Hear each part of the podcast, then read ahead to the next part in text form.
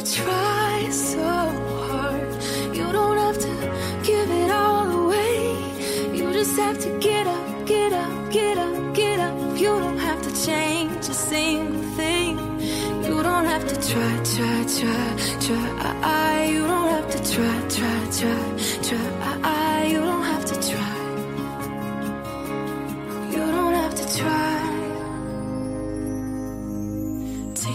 Take makeup off, let your hair down, take a breath, look into the mirror at yourself. Don't you like you?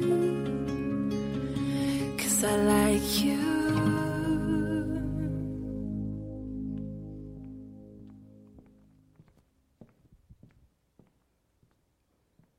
Good morning. I am not Andrea Smith. She is the pastor here at West, and she is on a mission trip to Uganda right now. So if you would keep that team in your prayers this week as they're traveling home, I'm sure they would appreciate it. My name is um, Reverend Christy Dillon. Um, I am a third grade teacher. I teach at an awesome school up in Statesville, and I try to help out Andrea um, whenever she needs me. Um, I also help do the online chat every other week. So, to um, all of my friends on chat, good morning, and uh, we extend a special welcome to you. This morning, um, our scripture is from Genesis, and it's Genesis chapter 1. And I realize it's kind of a long scripture, but I wanted to be true to the text. Um, it annoys me sometimes when people just pull out Bible verses and use them however they want to. So I wanted to read the whole thing, and I'll tell you what I tell my third graders. If you've already heard this, just sit back and relax and listen, and maybe you'll hear something in a new way. In the beginning, when God created the heavens and the earth, the earth was a formless void, and darkness covered the face of the deep, while a wind from God swept over the face of the waters. Then God said, Let there be light and there was light. And God saw that the light was good. And God separated the light from the darkness. God called the light day, and the darkness he called night. And there was evening and there was morning, the first day. And God said, Let there be a dome in the midst of the waters, and let it separate the waters from the waters. So God made the dome and separated the waters that were under the dome from the waters that were above the dome. And it was so.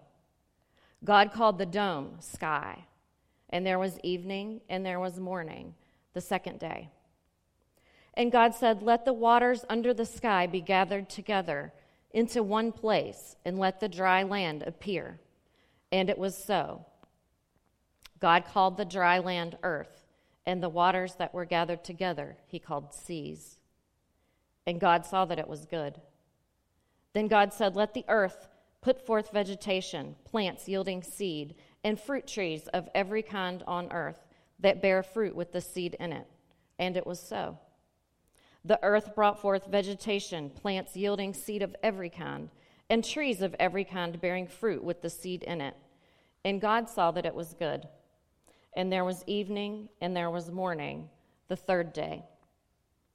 And God said, Let there be lights in the dome of the sky to separate the day from the night and let them be for signs and for seasons and for days and years, and let them be lights in the dome of the sky to give light upon the earth. And it was so. God made the two great lights, the greater light to rule the day, and the lesser light, light to, to rule the night and the stars. God set them in the dome of the sky to give light upon the earth, to rule over the day and over the night, and to separate light from darkness. And God saw that it was good. And there was evening and the morning, the fourth day. And God said, Let the waters bring forth swarms of living creatures, and let birds fly above the earth across the dome of the sky. So God created the great sea monsters and every living creature that moves of every kind, with which the waters swarm, and every winged bird of every kind. And God saw that it was good. God blessed them saying, Be fruitful and multiply, and fill the waters and the seas, and let birds multiply on the earth. And there was evening and morning the fifth day. And God said, Let the earth bring forth living creatures of every kind, cattle and creeping things, and wild animals of the earth of every kind. And it was so. God made the wild animals of the earth of every kind, and the cattle of every kind, and everything that creeps upon the ground of every kind. And God saw that it was good. Then God said, Let us make humankind in our image, according to our likeness, and let them have dominion over the fish of the sea, and over the birds of the air, and over the cattle, and over all the wild animals of the earth, and over every creeping thing that creeps upon the earth. So God created humankind in his image. In the image of God, he created them. Male and female, he created them. God blessed them, and God said to them, Be fruitful and multiply, and fill the earth and subdue it, and have dominion over the fish of the sea, and over the birds of the air, and over every living thing that moves upon the earth. God said, See, I have given you every plant yielding seed upon the face of all the earth, and every tree with seed in its fruit. You shall have them for food and to every beast of the earth, and every bird of the air, and to everything that creeps on the earth, everything that has the breath of life.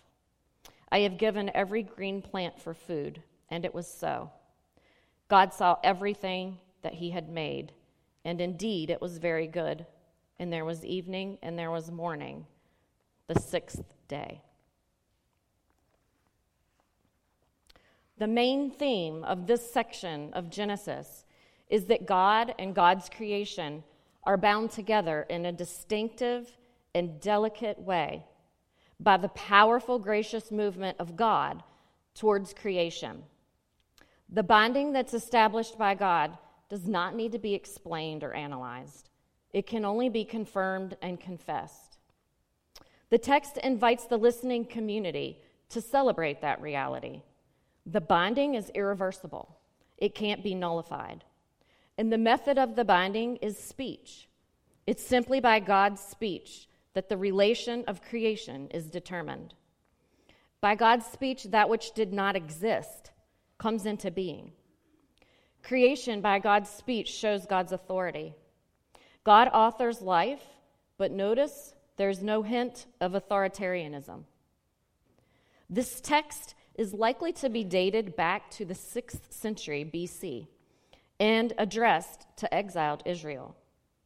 If you remember at that time, the Babylonian gods appeared to have defeated the dreams of the God of Israel.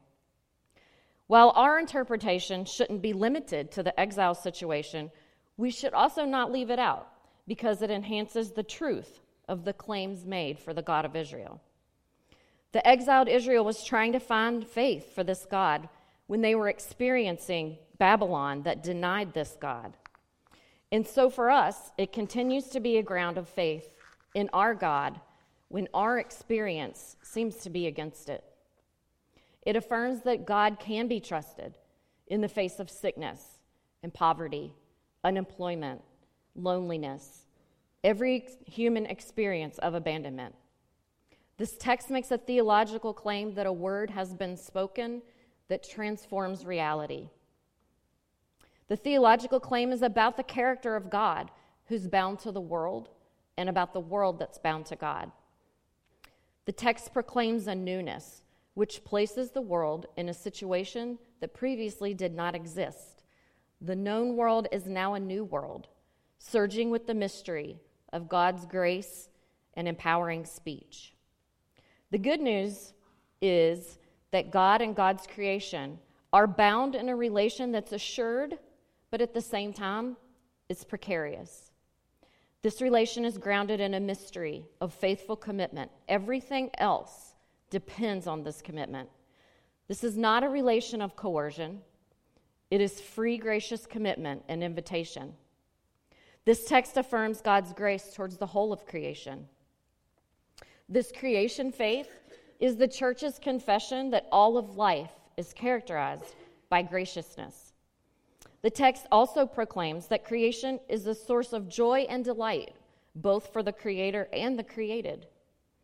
Between the creator and the created, there's a closeness, yet there's also a distance.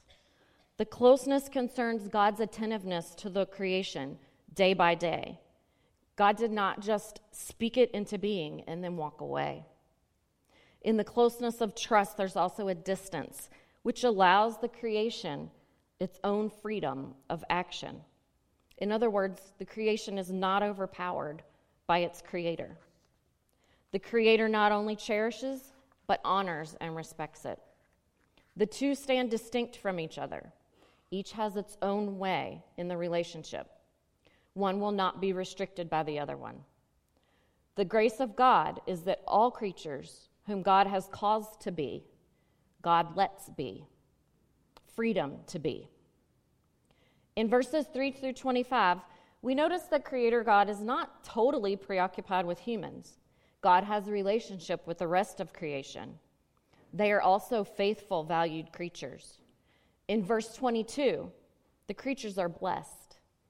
This is the first blessing of the text and the first blessing of the Bible. And it's not for humankind, but it's for the other creatures. In verse 27, the special clustering of the word create suggests the text wishes to focus now on the creation of humankind.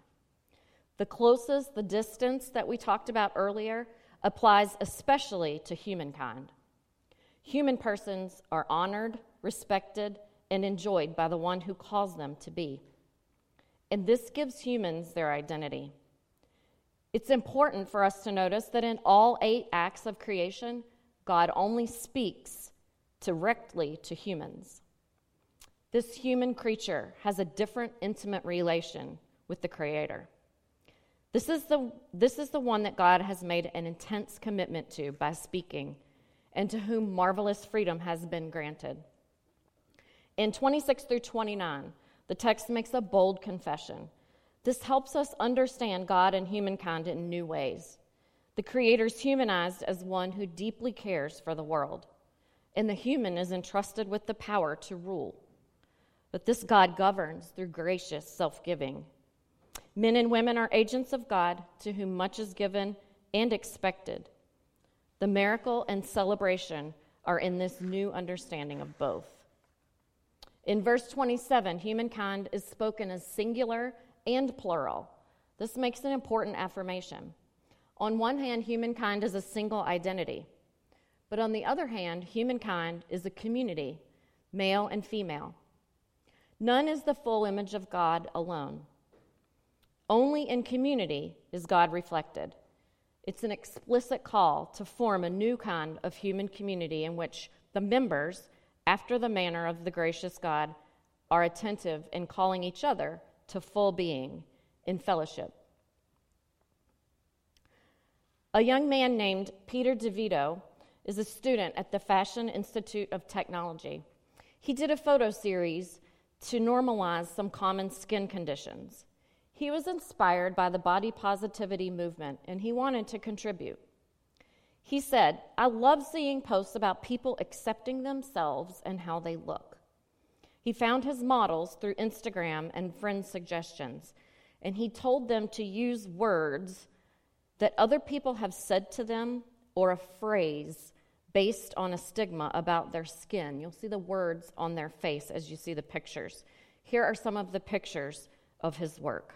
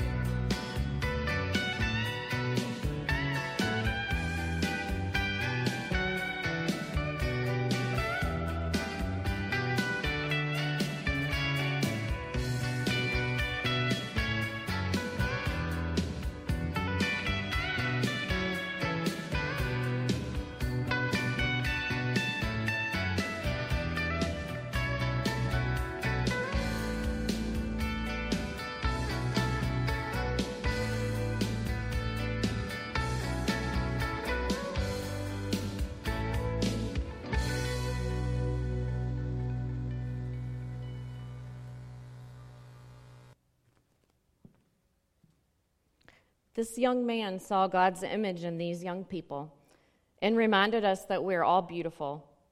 Why is it so hard for us to see ourselves as we really are in the image of God?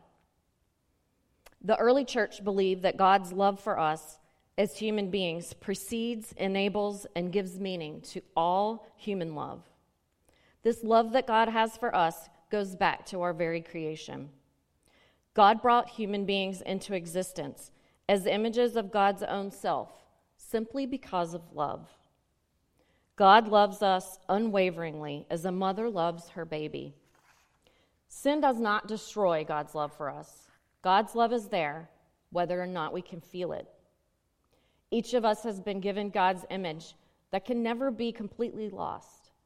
God's image in us may be partially erased or covered over, but something in us still recognizes God. They believe that no matter how thoughtless a person might seem to be, that there's goodness in every human that connects us to God. The early church's belief in the persistence of God's image actually goes against one of the most widespread modern Christian convictions that in the sight of God, human beings are lower than worms. I'm sure you've heard that before. Think about that for a second. If our goal is love, love God, love neighbor, love self, well, that doesn't make a whole lot of sense because self hatred is destructive of our ability to love. Since we're made in God's image, we're related to God and to each other. Therefore, we cannot love God and hate ourselves. To many of us, loving means that as Jesus gave up his life for others, that we should give up ourselves for the sake of others. In a sense, this is true. All love requires self giving. The problem is when we're tempted to think that Christian love is so sacrificial that Christians shouldn't have a self at all. Our culture reinforces the belief that real Christian women, especially, should not have a self at all. That we must give ourselves up for the needs of husbands, families, friends, churches. So we overcommit, we never say no, we fill up our schedules, we give ourselves permission to overfunction, and we call it being a good Christian as we're collapsing under self inflicted burdens. The early Christians knew there cannot be love of others or love of God when there's no self to do the loving. We can't throw away ourself or neglect it while still being able to love those that we desire to love. This is the way that we're made. Our self is given by God, it's in the image of God. Its identity is in God, and its primary, primary relationship is to God. We belong to God. In the movie Toy Story, we find a great illustration that answers questions such as Who am I? Um, on what things do I base my worth? What happens when the things that always defined me change? Toy Story is about a world where toys pretend to be lifeless in the presence of humans, but they actually have life and personalities of their own. Woody, a pull string cowboy toy, is the leader of a group of toys belonging to a boy named Andy. At his birthday party, Andy receives a spaceman action figure named Buzz Lightyear. However, Buzz actually believes he is a real space ranger who has crash landed and must return to his home planet while Woody tries to convince him he's only a toy. Buzz has lots of impressive features and ends up replacing Woody as Andy's favorite. This causes Woody to resent Buzz. Through a series of events, Woody and Buzz both end up in the possession of Andy's neighbor, Sid. Now, Sid doesn't just play with toys, he delights in maiming and destroying them. His room and his yard are littered with exploded toys and other toys now composed of parts from other toys shoved together. And Woody and Buzz attempt to escape Sid's house. But during the attempt, Buzz sees a television commercial for Buzz Lightyear action figures, and he realizes Woody's right. He's a toy, he's not a real space ranger. This causes him to lose all sense of purpose and hope and their escape attempt fails. Sid straps a huge firework rocket to Buzz's back, intending to shoot him up into the sky and watch him explode. Only a thunderstorm delays his plan. So the night before Andy and his family and all his toys are going to move to their new home, Woody and Buzz find themselves in the house next door, in Sid's room, with Woody captive under a crate and Buzz despondent over the fact that he's only a toy. Take a look.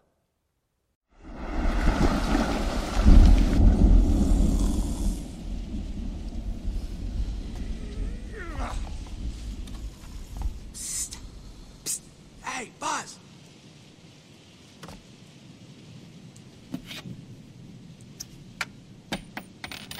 Hey, get over here and see if you can get this toolbox off me. Oh, Buzz. I. Buzz, I can't do this without you. I need your help. I can't help. I can't help anyone. Well, sure you can, Buzz. You can get me out of here, and then I'll get that rocket off you, and we'll make a break for Andy's house. Andy's house, Sid's house. What's the difference? Oh, Buzz, you've had a big fall. You, you must not be thinking clearly. No, Woody. For the first time, I am thinking clearly. You were right all along. I'm not a space ranger. I'm just a toy, a stupid, little, insignificant toy. Whoa, hey, wait a minute. Being a toy is a lot better than being a, a space ranger. Yeah, right. No, it is. Look, over in that house is a kid who thinks you are the greatest, and it's not because you're a space ranger, pal. It's because you're a toy. You are his toy. But why would Andy want me? Why would Andy want you? Look at you! You're a Buzz Lightyear! Any other toy would give up his moving parts just to be you. You've got wings. You glow in the dark. You talk. Your helmet does that that that whoosh thing. You are a cool toy. As a matter of fact, you're too cool. I mean, I mean, what chance does a toy like me have against a Buzz Lightyear action figure? All I can do is. There's a snake in my boots. Why would Andy ever want to play with me when he's got you? I'm the one that should be strapped to that rocket.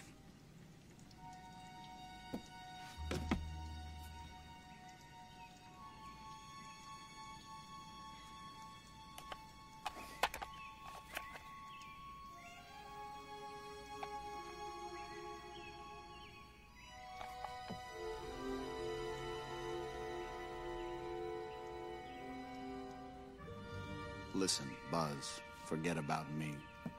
You should get out of here while you can.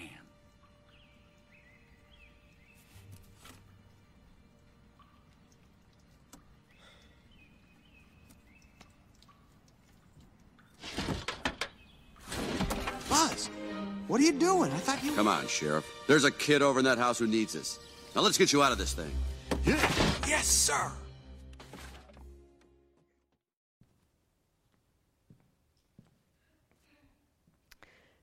Buzz is hopeless. Everything on which he based his view of his worth and self, the fact that he was a space ranger, has been proven false. To use his words, I'm just a toy, a stupid little insignificant toy. How many times have we said some similar words?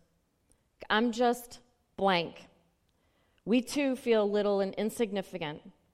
We too feel that whatever we are, it's not enough. We may even feel successful by many standards, and yet we're still not sure if successful makes us lovable. We feel like we don't matter. Buzz has lost any sense of hope and purpose when Woody tells him, Look, over in that house, there's a kid that thinks you're the greatest. And it's not because you're a space ranger, it's because you're a toy. You are his toy. And after that exchange, Buzz looks down at the bottom of his foot to find where Andy has written his name there with a permanent marker, a sign that Buzz belongs to Andy. Buzz's value isn't found in what he does or who he is or isn't. It is found in whose he is. He belongs to Andy.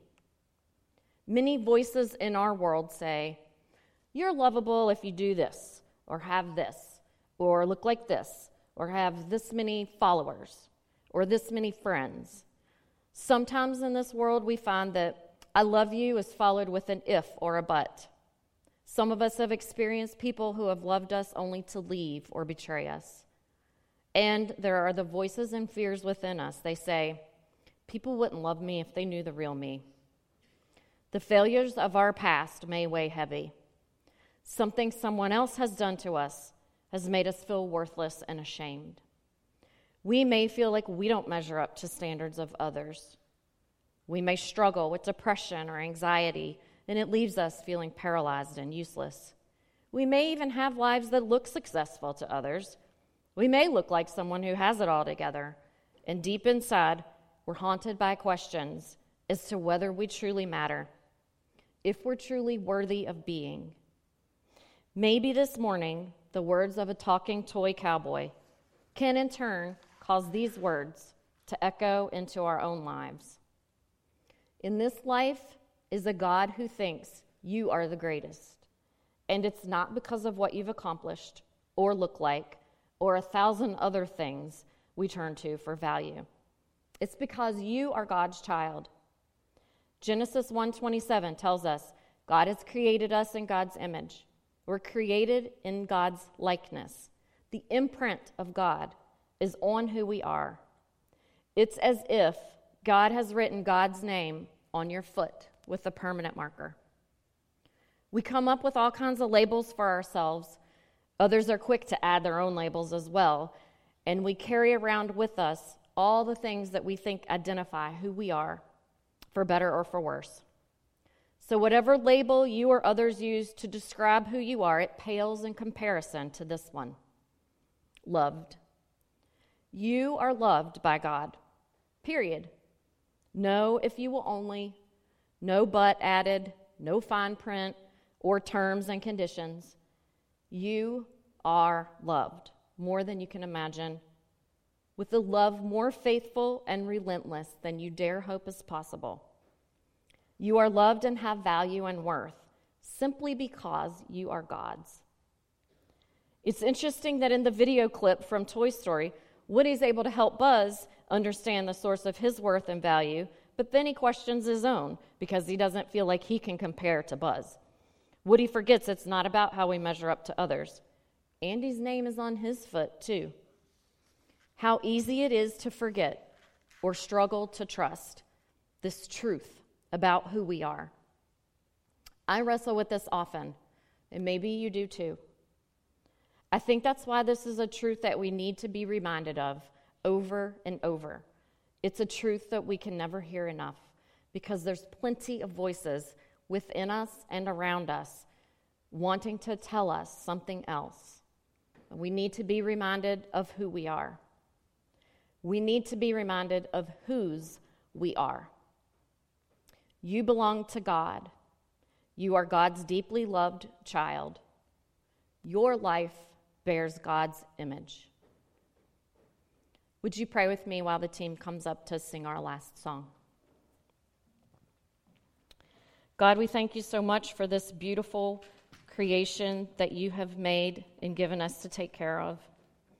God, we thank you for giving us your image and for reminding us that everything that you do is in love. And God, we ask that you be with us through this week and help us to show others love. In your name I pray. Amen. And now hear these words as your benediction Image of God, born of God's breath, vessel of divine love, after God's likeness, dwelling of God, capacity for the infinite, eternally known, chosen of God, home of infinite majesty, abiding in the Son called from eternity, life in the Lord, temple of the Holy Spirit, branch of Christ, receptacle of the Most High, wellspring of living water, heir of the kingdom, the glory of God, abode of the Trinity. This is who you are. Amen.